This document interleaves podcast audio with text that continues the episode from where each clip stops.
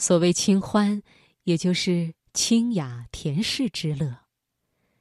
那如今在我们忙碌的生活中，正是平凡的清欢，才使其多了几分滋味。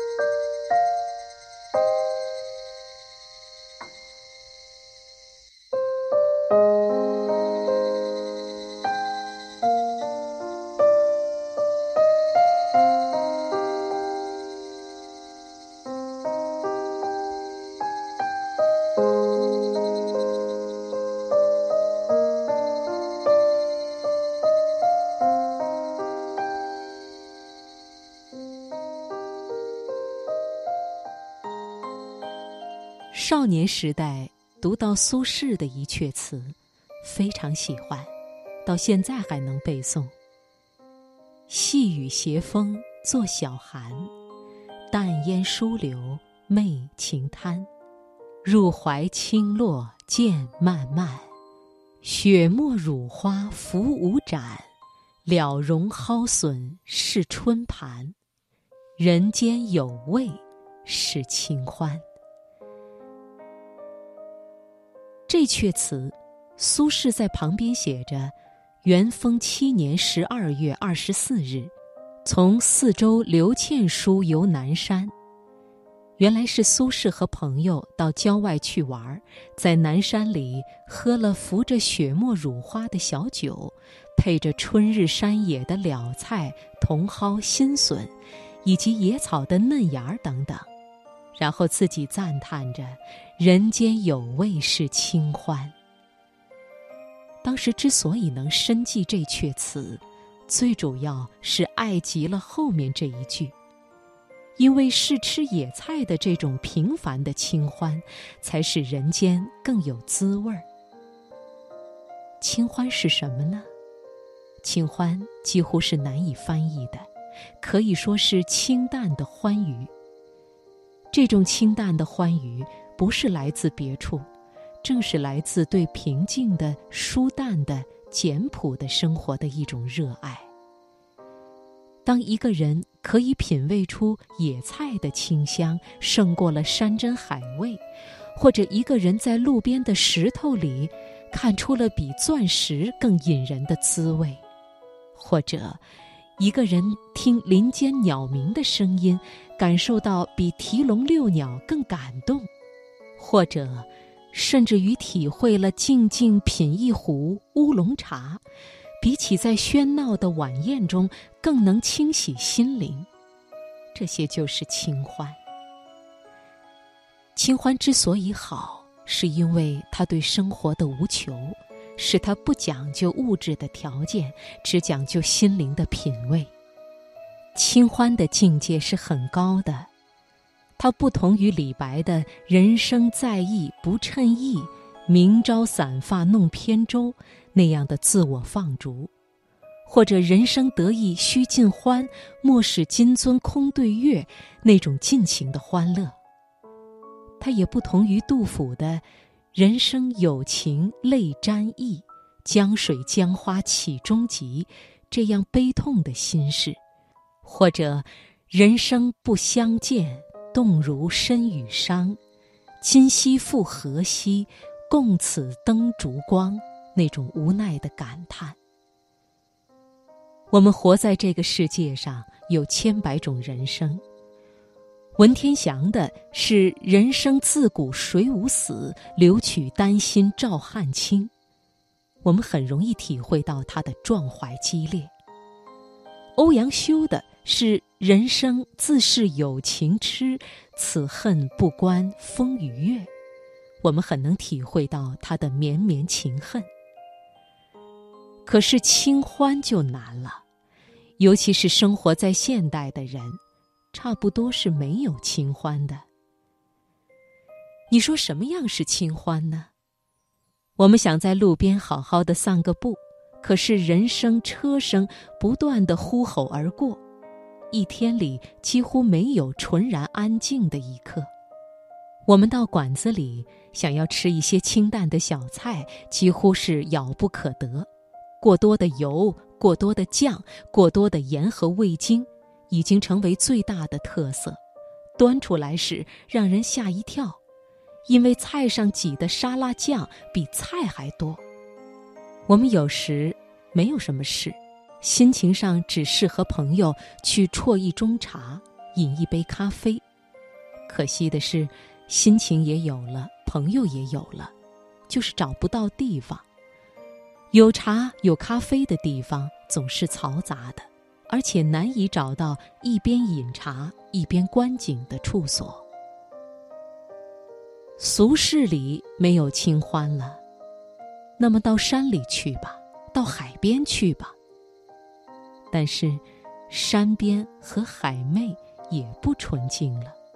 凡是人的足迹可以到的地方，就有了垃圾，就有了吵闹。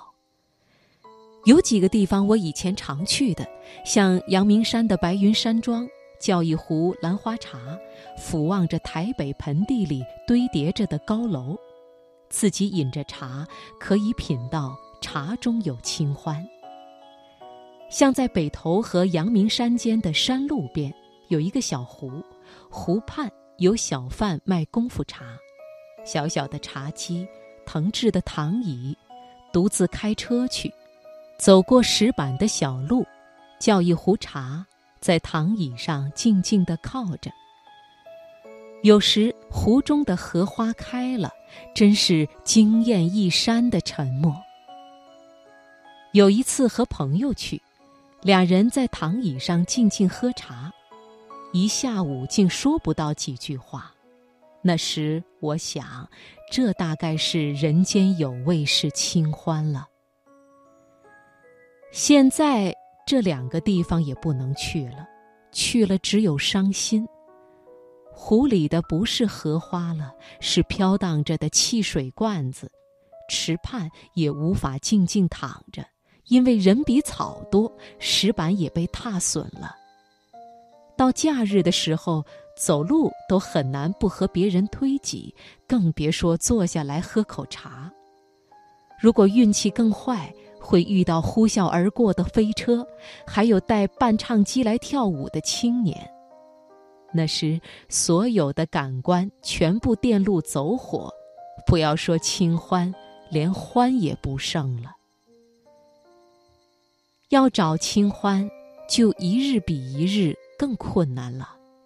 我当学生的时候，有一位朋友住在中和圆通寺的山下。我常常坐着颠簸的公车去找他，两个人便沿着上山的石阶，漫无目的的走走、坐坐、停停、看看。那时，圆通寺山道石阶的两旁，杂乱的长着朱槿花。我们一路走，顺手拈下一朵熟透的朱槿花，吸着花朵底部的花露，其甜如蜜。而清香胜蜜，轻轻地含着一朵花的滋味，心里遂有一种只有春天才会有的欢愉。圆通寺是一座全由坚固的石头砌成的寺院，那些黑而坚强的石头坐在山里，仿佛一座不朽的城堡。绿树掩映，清风徐徐。我们站在用石板铺成的前院里，看着正在生长的小市镇。那时的寺院是澄明而安静的，让人感觉走了那样高的山路，能在那平台上看着远方，就是人生里的清欢了。后来，朋友嫁人到国外去了，我去了一趟圆通寺。山道已经开辟出来，车子可以环山而上。小山路已经很少人走，就在寺院的门口摆着满满的摊贩，有一摊儿是儿童乘坐的机器马，叽里咕噜的童歌震撼半山。有两摊儿是打香肠的摊子，烘烤香肠的白烟正往那古寺的大佛飘去。有一位母亲因为不准她的孩子吃香肠而揍打着两个孩子，激烈的哭声尖行而急促。我连圆通寺的寺门都没有进去，就沉默地转身离开。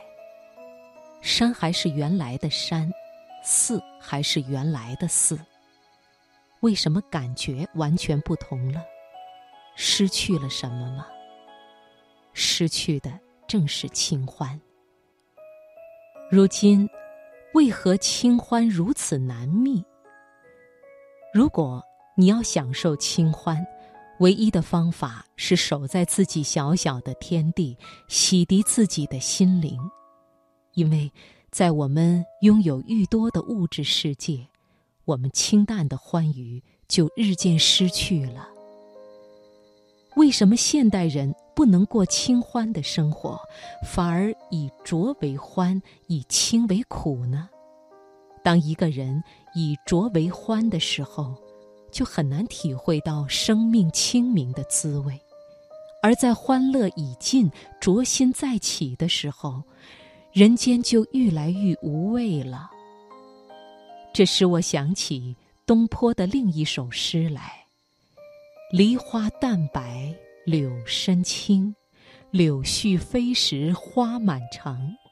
惆怅东栏一株雪，人生看得几清明。苏轼凭着东栏看着栏杆外的梨花，满城都飞着柳絮时，梨花也开了遍地。东兰的那株梨花，却从深青的柳树间伸了出来，仿佛雪一样的清丽，有一种惆怅之美。但是，人生看这么清明可喜的梨花，能有几回呢？这正是千古风流人物的性情，这正是清朝大画家盛大士在《西山卧游录》中写的。凡人多熟一分世故，即多一分机智；多一分机智，即少却一分高雅。山中何所有？岭上多白云。只可自一跃，不堪持赠君。自是第一流人物。第一流人物是什么人物？第一流人物。是在清欢里也能体会人间有味的人物。